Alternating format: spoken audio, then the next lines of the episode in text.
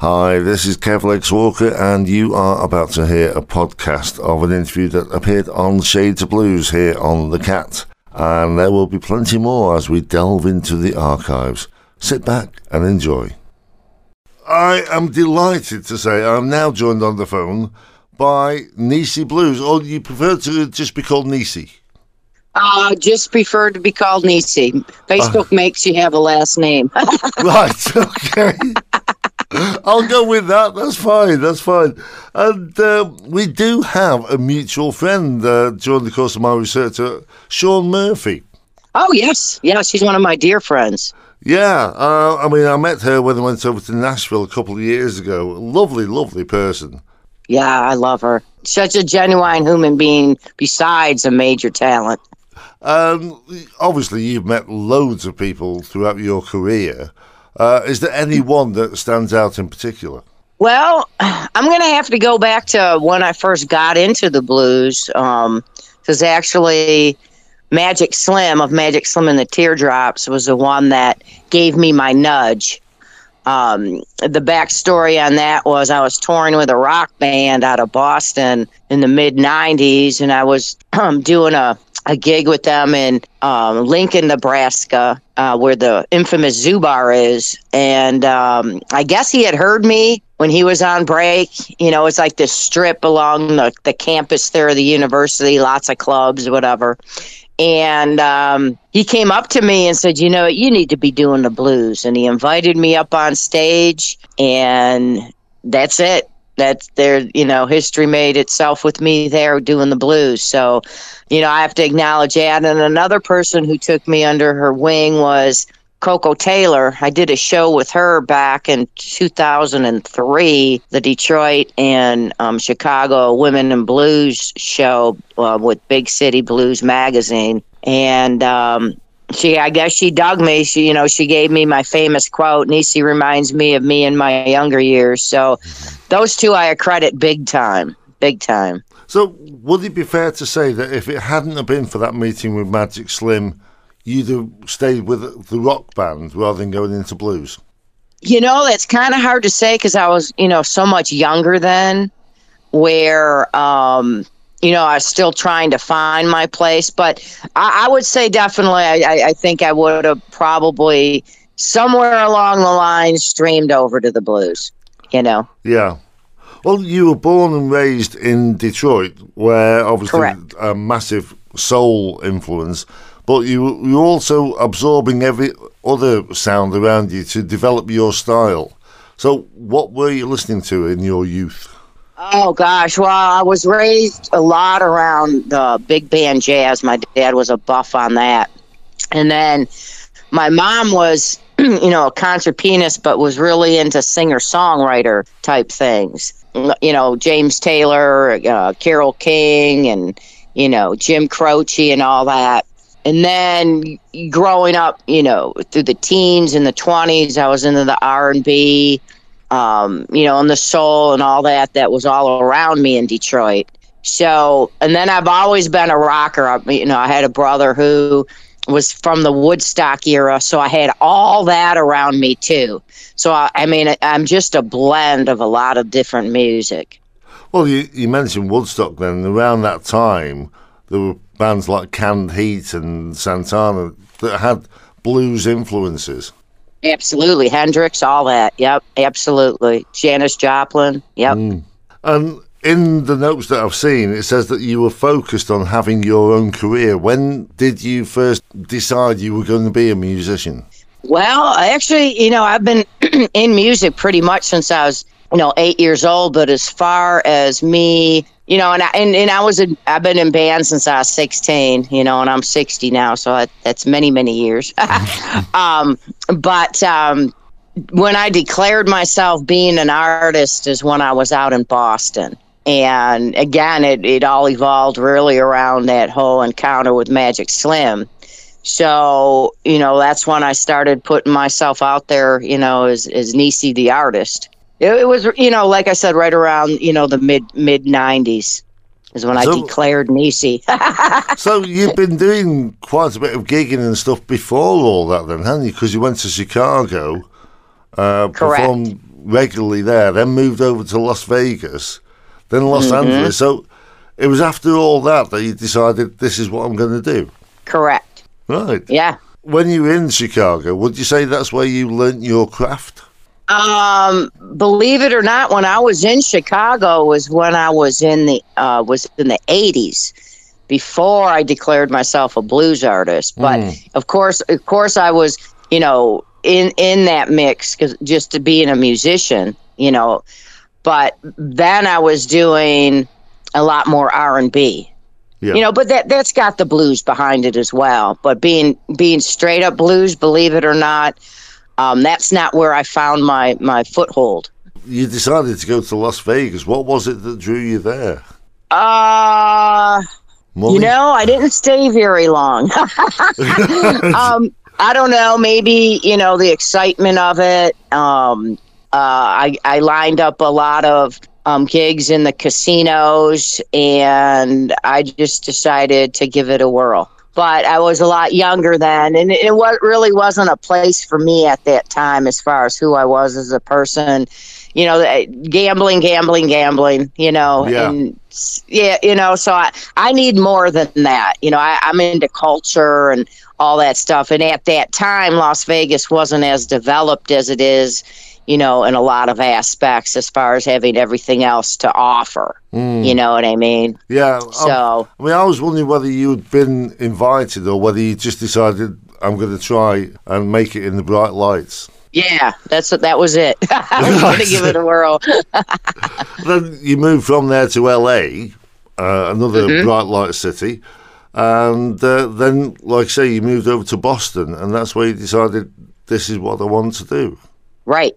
So, and then since then i've been you know from boston i've pretty much made that move down to nashville which is where i which is my music hub and um, where i tour out of because it's like central more central in the united states um, i mainly moved there just because of the body of talent there and that's a it's a city that is known for road dogs so it's really easy to pull out of there with A-lister musicians behind you to go on tour. And I was really starting to embark in songwriting, and Nashville's the songwriting capital of the world. So I made I made a major move to make all my music and my career happen, and to move to Nashville. but you say that when you were in Boston, you decided that's when you wanted to be Nisi. Was there Correct. was there a defining moment that made that decision for you? Um. Yeah, actually, when I I was back, I went. I was still living in Boston. I was went back home to Detroit, and I was going out for um, jams while I was in town or whatever. And this is actually how I got down to Nashville. Um, I was at a jam, and um, there was a bunch of musicians in from out of town, and um, there was a, a group of musicians there that were from the Nashville area, and one of them was a drummer, which was Neoshi Jackson. Um, hey, you got to come down to Nashville. I can do something with you, you know, and build your artist brand and what have you. And you know, let's let's do your first CD. And I was like, you know, how how how many times have I, you know, been approached like that? You know, you always want to stand back and check it out first. So I checked it out and um, went and made that move, and it, it was the best move of my life. I went and stepped into my first session, and I almost fainted by the talent that was in the room. There was Shane Theriot from the Neville Brothers, you know, Chris Anderson from the Outlaws, Johnny Neel, who now has become my producer. He, you know, won um, the Grammy um, Lifetime Achievement Award. He's former Allman Brother, so on and so forth. So it was, I was just, I was dumbfounded. And Willie Weeks, who's played with everybody, he was on bass. It was just, it was crazy. I just walked in there and it's like I just kept my mouth shut just to learn and absorb like a sponge. I mean, these people are just like amazing talents and amazing musicians and have been playing out there big time. So that was my defining moment going down to Nashville when I was still living in in in Boston. and like I said, then I decided to make my move. Well, you, you say that you moved to Nashville to develop your songwriting. Um, Yes. what was it that you felt you were lacking? You know, you're the company you keep, right? Mm-hmm. So in Nashville, like when I, you know, when I went into songwriting sessions and went into my recording sessions, gold records all over the walls of these people, and you know, it, it and that and that's the that's the ultimate goal, the, the achievement, you know, is being that um, successful, where the music industry, you know, acknowledges you for at, at that level. So I just wanted to be around where it was really, really prevalent, where you know their major talent was. So that that's that's pretty much why I went and did that. Right. You say gold records, that's one thing that you aim for, but also the respect and adoration of your peers. And you were voted by Blues E News magazine as one of the top 25 women in music. Yes, very thrilling. So, does that kind of accolade rate above a gold disc? You know, and that was fan based. So to me, it does. It, it, it's right up there with it because those are the people, you know, buying your music, listening to your music. They're your fans. So yeah, and just like um, not too long ago, I was um, voted fan favorite in the LA Music Critic Awards. That's all fan based. That is huge. Mm, You know, so very exciting. I'm very grateful for that. yeah. Talking about Nashville, I've said to numerous people when you walk down Broadway, there's all the bars and the clubs, and there's music everywhere. And Right. the talent, like you say, the talent that is on display there, quite often for free. You can just walk into a bar and see some top name act performing for Yeah. free. It's an amazing place. I love it. I want to go back desperately. Yeah, yeah. I love it.